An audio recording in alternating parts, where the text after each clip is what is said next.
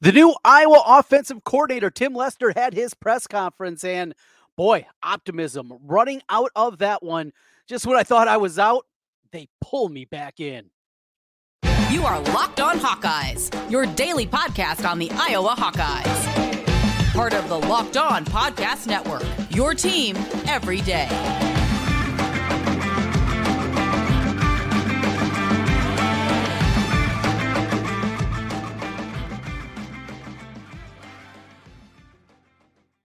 Hey, welcome in. I'm Trent Condon, and this is the Locked On Hawkeyes podcast. Thanks for making Locked On Hawkeyes your first listen every day. We're available wherever you find podcasts. You can also find us on YouTube. While you're there, make sure you hit the subscribe button. Helps us get in front of more Hawkeye fans. Today's episode is brought to you by Gametime. Download the Gametime app, create an account, and use code Locked On for $20 off your first purchase. Well, we officially got to hear from Tim Lester. We talked earlier in the week on Friday night. Uh, Tim Lester had a short interview with Gary Dolphin before the Iowa Ohio State uh, basketball matchup, but a more in-depth conversation uh, here today, and definitely a lot of big takeaways there. And on the first blush, uh, I walked away incredibly impressed, and that, in the grand scheme of things, doesn't matter.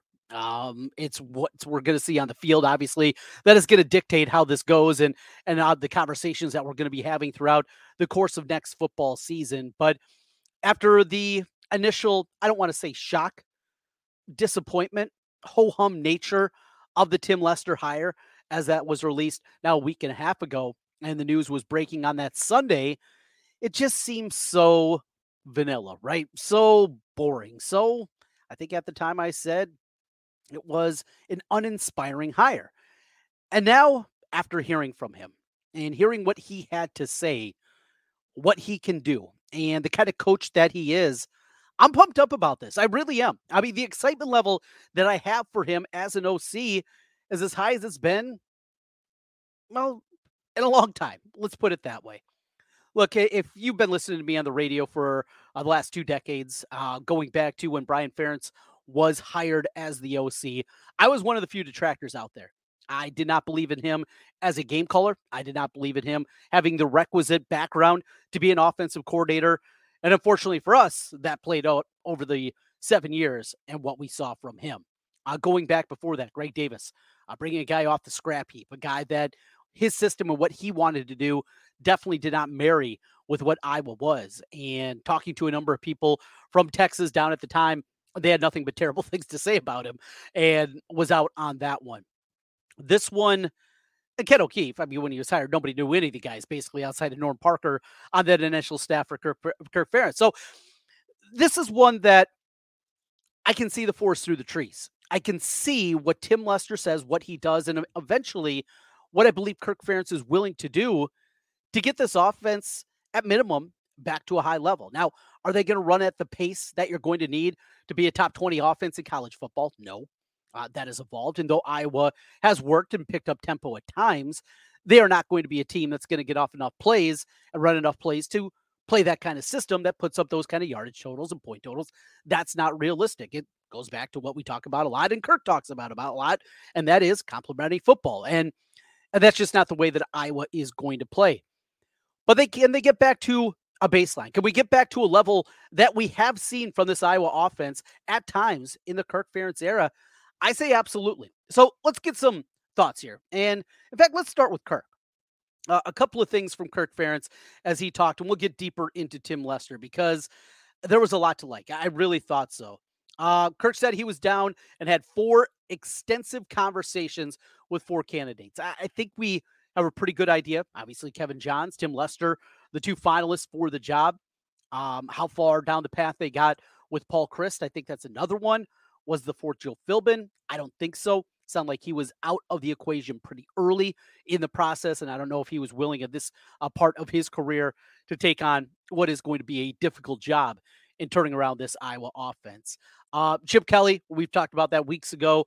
Uh, the rumblings out there. Jim Kelly, as we know right now, is looking for an out, uh, looking for an NFL head coaching job. Obviously, the fit doesn't make a whole lot of sense with Chip Kelly, though. Uh, his offense is incredible. Uh, what they were able to do running the football throughout the time, and and a guy that certainly evolved himself as a play caller and what he does.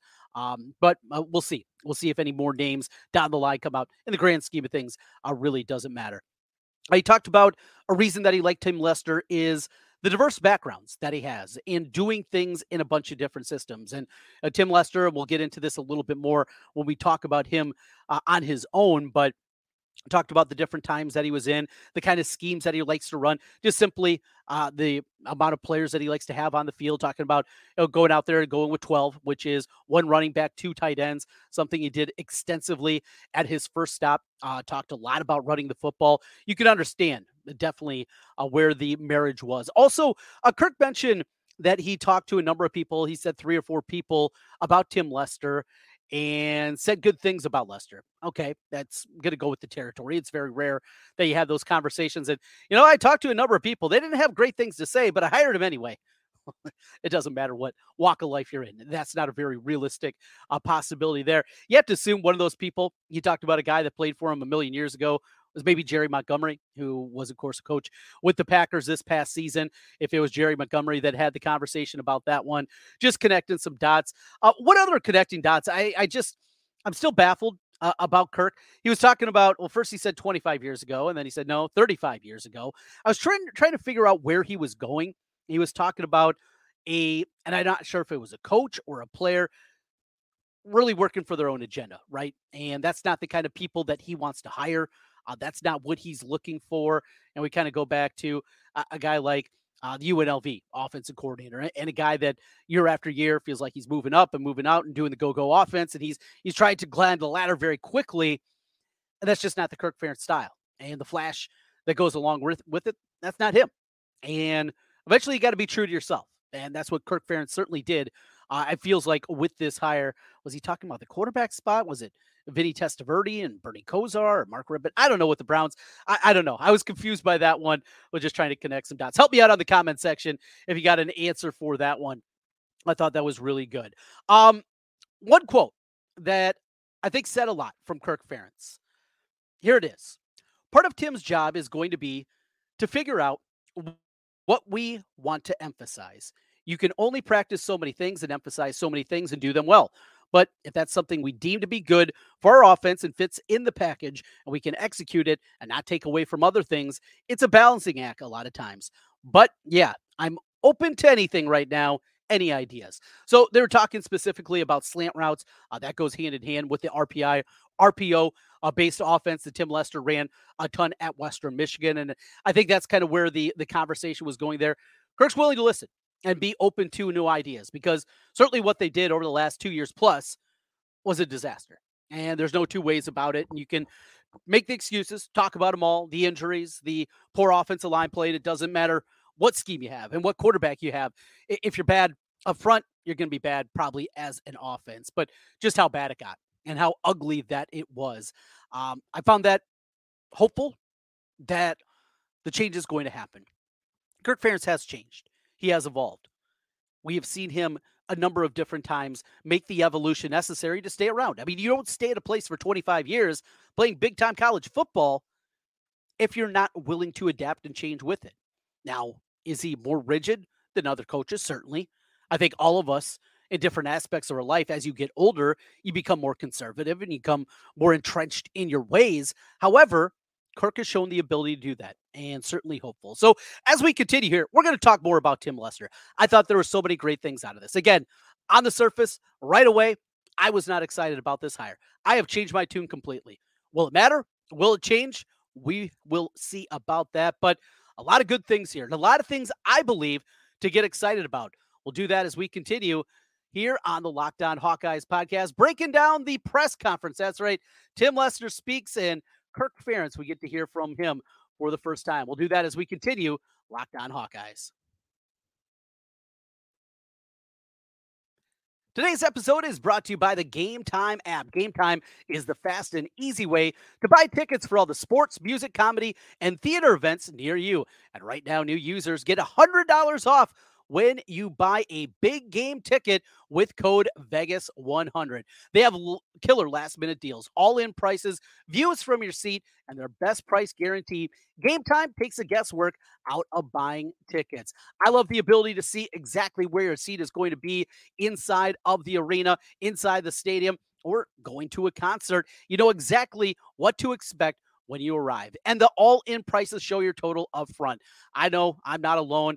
You see the ticket price, then you see all those fees added on, and it can be an eye opening experience. Not with Gametime.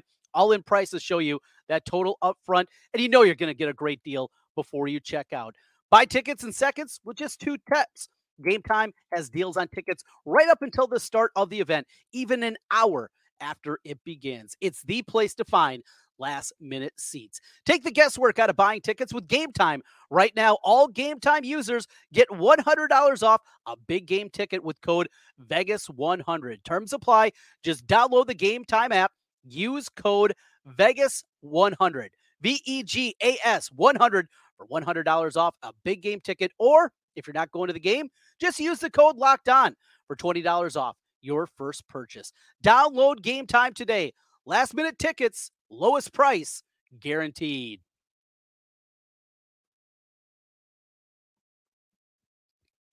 Trent Condon back with you once again here on the Locked On Hawkeyes podcast. Thanks for making Locked On Hawkeyes your first listen every day. Let's get into Tim Lester a little bit deeper and why my excitement for this hire certainly is elevated over the course of the last week and a half. Um, going through some of the quotes, some of the things that he uh, said. First of all, one of his first comments, uh, Tim Lester said this Through my time in coaching, I think we've been around quite a bit a pretty good ones. And we've been able to find ways to get the ball in their hands, talking about wide receivers. There's a lot of ways to do that, whether it's screens, whether it's straight drop back, whether it's putting them in the backfield. The flexibility of an offense is key. That's right. Folks, flexibility. Not just doing the same things and expecting different results, actually going out there and seeing something different and the ability to be flexible. Yes, this is key. Uh, we talked a little bit earlier about his extensive use of 12 personnel, having two tight ends on the field, the ability to run the football. Uh, he talked a lot about that, about physicality as well, and doing those kind of things. One of the things I, one thing I learned in my time as a former quarterback, quarterback coach, offensive coordinator, head coach at pretty much every level, it's about putting your players in the best position to succeed. Love that one as well. Talking about explosion in the run game, being a team that runs the football, plays with physicality. Yeah, these are all things that absolutely marry with what Kirk Ferentz wants to do. And again, that's where the excitement comes. Um, the RPO game is something that I think is a necessary uh, ability to add to this offense and give them some kind of versatility. Uh, another part of about that is the ability to maybe simplify things. I mean, how many times throughout the years have we heard just how difficult it is to grasp for quarterbacks the Iowa offense? And it's because they put so much on the plate of the quarterback. It's not a look at me offense. It's not where you're looking over the sideline and you're getting all the play cards up there, and you got you know a picture of Bugs Bunny on one side, and you got a, a picture of a bikini model on the other. No, it's none of that. It is the quarterback making the decision. And when you see and you see a numbers game out there, where you see, all right, one side is stacked, what we're going to do running the football, the audibling, all the things that they put on the plate, the simple part of that. Uh, Tim Lester brought up something late in the press conference talking about having kind of a base of six, seven plays and then playing off of that and finding plays that makes the quarterback comfortable, things that they're good at. That's right. Not pr- trying to put a round peg in a square hole. Yeah, that sounds pretty good on top of it too. And he talked a lot about that, about how the varying degrees of what you can do in terms of motion, uh, those kind of things. Though the play call is very similar of what you're doing, you could dress it up in different ways. That is something I think that would make a whole lot of sense and doing different things that obviously can adapt for what it is. Um, a few other things on Tim Lester. Uh, I got 600 pages. Here it is of pass plays in there. Figure out what he's good at and getting good at something. Jack of all trades, master of none is not what we need to be about. We need to figure that out so we can get really good at something. That's right. Uh, this stuff, it's music to my ears. It really is. What he's saying, talking about being diverse, having an ability to go out there and adapt. I mean, adaptability is something that we haven't seen in this Iowa offense in how long? When the plan went awry, there was no chance. There was no counterpunch. We did not see that at all from this Iowa offense and the former off, of offensive coordinator. It was just, it was something he was bad at. And he didn't have the requisite skill set to get it done. You couple that now with a real quarterback coach, not an offensive line guy, a real quarterback coach. That's going to help. Not a guy in his way out and finishing up his career with a couple of paychecks like they had previously with Ken O'Keefe at the end of his tenure. Not what they had with Brian Ferentz that has no clue about quarterback play. No, a real quarterback that played at a high level, both collegiately and professionally, a guy that did it, and a guy that's coached it for a couple of decades now. These are good things. Um, one other thing. Uh, talked about the route concepts and what they're trying to do. Uh, if you look at his Western Michigan teams and when he was calling plays, just how good they were at air yards uh, down the field. You look at Iowa, they were a negative in terms of air yardage in front of or behind the sticks. Not the case when he was a uh, coordinator and the head coach at Western Michigan. So I thought that was a big one too, uh, what he was able to do with that. Talked about Cade McNamara, and that's the key to all this because right now, the best quarterback is Cade McNamara, and it's not close. Now, the concern obviously is about his health after the season ending injury this year. Before the season even began, another injury. The year previous at Michigan, a season ending injury. A guy that was banged up even before that when he was playing at Michigan. Keeping him upright, keeping him healthy is paramount.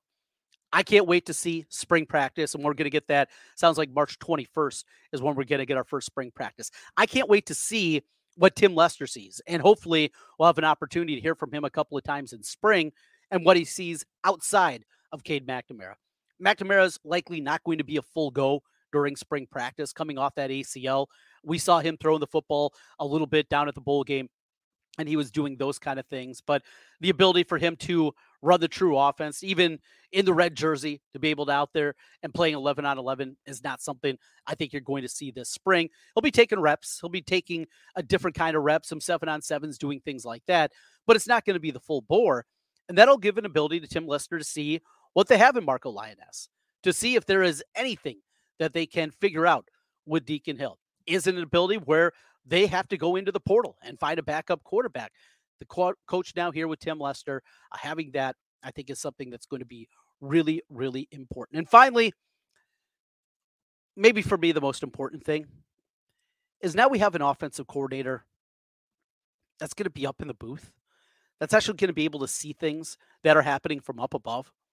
Uh, there's a reason when you look across the NFL. Do you know a play caller that calls games from the field? in the highest level of football? I don't know one. I can't think of one offhand. I don't think there is one. Yes, head coaches that call plays, you know, the Andy Reid's of the world, but also they have an ability and they have the connection with making things. Tim Lester talking about that, talking about it's too emotional on the field. He thinks that is a problem. Um, well, we definitely saw that with the former OC, a guy that wasn't able to call games up in the booth anymore because of a tirade he had against a booth official it makes a lot of sense. Having him up there, the eye in the sky, a guy that's calling the plays and seeing everything from up above, that's a step in the right direction. Not having a meathead that doesn't have the background to be able to do that, this is a huge step forward. Will he be able to do it? Will he have the autonomy to make these things work? These are the great questions that we don't know the answer to.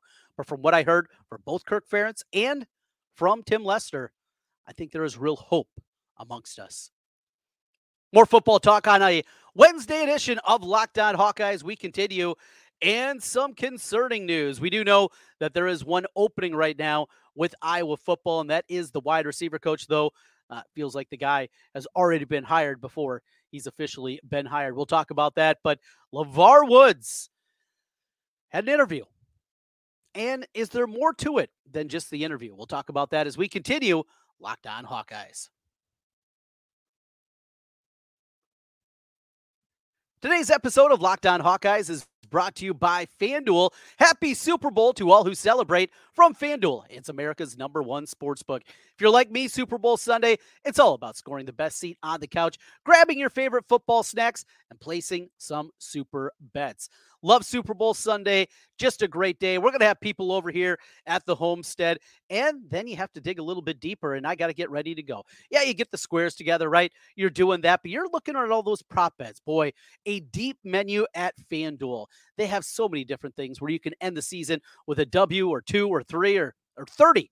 Not only can you bet on who's going to win Super Bowl 58 between San Francisco and Kansas City, FanDuel also has bets for which player is going to score a touchdown, how many points will be scored, yardage totals for receivers, running backs, quarterbacks, how many they're going to throw for, oh, and so much more. New customers join today. You're going to get $200 in bonus bets if your first bet of $5 or more wins. Just visit fanduel.com slash locked on to sign up. Again, that's fanduel.com slash locked on. Make every moment more with FanDuel, an official sportsbook partner of the NFL. Trent Condon back with you one final time on the Locked On Hawkeyes podcast. Your team every day. That's what we do here on the Locked On Network. And always appreciate each and every one of you. If you're still here, make sure you hit that subscribe button as well. Greatly helps us and helps us get in front of more Hawkeye fans. Speaking of Locked On, it's launched our first ever National Sports 24 streaming channel on YouTube. And now you can find it on Amazon Fire TV. Locked On Sports Today is here for you 24 7, covering the top sports stories of the day with the local experts of Locked On, plus our national shows covering every league. Find the Locked On Sports Today channel now on Amazon Fire TV. LeVar Woods, an important piece to what Iowa has done and the successes over the past seven, eight years, uh, has bounced around a little bit and has found certainly a big niche as a special teams coordinator. Now, he has interviewed for the special teams coordinator job with the Tampa Bay Buccaneers. Not sure the background there, if him and Bowles have some kind of connection, what it is, but this would be a blow. Now, you look at obviously what he has done in terms of just special teams. This has been a buttoned up unit.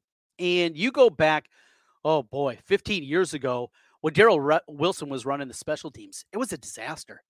People forget that. And just because maybe we've been a little bit ruined for the successes that we had. And you go back early in Kirk's tenure, you go back to Sean Considine blocking punts and Matt Milloy and, and on and on and on and making big plays there. But what I was been able to do consistently year after year, S&P Plus, you look at the special teams rankings. That's an analytical site with Bill Connelly of ESPN. It'll show you that year in and year out, Iowa is elite in special teams from coverage units, punting, kicking, you name it. Iowa has played at a high level. You know, and another important component of a special teams coordinator. We've seen the gadget plays. You know, you go back to Kluver against Ohio State and Polecat. Uh, some of the other ones that we saw that that goofy one against Minnesota, they ran up there at TCF Bank Stadium. What seven, eight years back, and it's been a while uh, since we've seen uh, some of those. How about Marshall Koehn trying to run for a touchdown late in the half as we had what what was that Kirk 3.0 when that was happening. We we've seen different things and the gadget type of plays, but just the fundamental nature the week in and week out consistency that you're going to get from special teams and what LeVar has been able to do there. But another component is a special teams coordinator. You're working with a ton of guys. Now, a lot of your guys that you're having out there, certainly in coverage units, a lot of linebacker types, a lot of defensive backs, things like that. You got the specialists, you got returners. That's also a component there. But you're working with a myriad of different people. I mean, you talk about a wide ranging group you're probably not going to find anything quite like a special teams coordinator. And you think of the NFL and Dave Toub, what he's been able to do in Kansas City for decades now, and just how good he has been in that role. Special teams coordinator, um, John Harbaugh, before he became the Baltimore Ravens coach, that's what he was. A lot of success there. The question, though, when that news came out on Tuesday night, was is this LeVar looking to advance his career? Is this LeVar with the son that's going to be a senior next year? Perhaps looking around a little bit more and seeing what his future is going to be with a D1 athlete that's going to be coming out? Or did this have something a little bit more to it, right? Because as we know, part of the press conference from today was not just about Kirk Ferentz and Tim Lester. It was also Seth Wallace. And Seth Wallace had been named the assistant head coach, not assistant to the head coach, assistant head coach. Is that a job that LeVar thought about? Did he think he was passed over? Did he think that that's something? Did he believe that Kirk Ferentz is almost naming his successor in a way, or at least the guy he would like to see be his successor. These are all questions. There's no background among it, but it's something certainly that jumped into my mind. And I don't think I'm alone in those thoughts and that thought process. Definitely something to ponder and think about. Now, at this time, LeVar doesn't have the job. It's not that he has been hired with Tampa Bay, he's interviewed. And the NFL is so different than it used to be. I mean, they put up on social media every time that they're interviewing somebody. And it doesn't matter if it's Bill Belichick and coaching for a head coaching job and all the way down to a special teams coordinator, even lower than that. This is something that is out there on social media. There very well could be a lot more interviews that we don't know about that's hap- happened to the acting staff. And we don't know eventually what this means for LeVar Woods. Is he looking to get out? Is he disappointed? Is he frustrated? These are things we just don't know about. But is it interesting? It absolutely is. Something to keep an eye on. Boy, a fun day. Uh, again, walked away from hearing from Tim Lester, incredibly impressed. Impressed about his vision, about his ability to be adaptable, and I believe his ability to get this offense competent. You got an offensive line that's veteran. Still don't know if it's good, but it's veteran. You got 160 plus starts there out of your starting five. That's pretty dang good. They played a lot of football. And now, can you use them in a style that can actually work as opposed to the garbage we've seen over the last two and a half years? A quarterback in Cade McNamara, when healthy, that at minimum is good. I don't know if he's great. I don't think you can put that on him, but he's a good college quarterback. A running back stable as deep as Iowa's had in a very long time. And five guys have played a lot of minutes and important minutes throughout the course of the season, coupled with two incoming freshmen that there's a lot of excitement for. Tight ends, you got a preseason All American, Luke Lachey, and on the other side, Addison Ostrenga. We saw a ton out of him. And then a wide receiver group, well, they got to figure that out. Still, with competency, with a good blocking scheme, and a passing game that is fixed, I think this team could be all right on that side of the football. Oh, and by the way, on the other side, you return 10 of 11 starters defensively from the end of the year. Pretty, pretty good.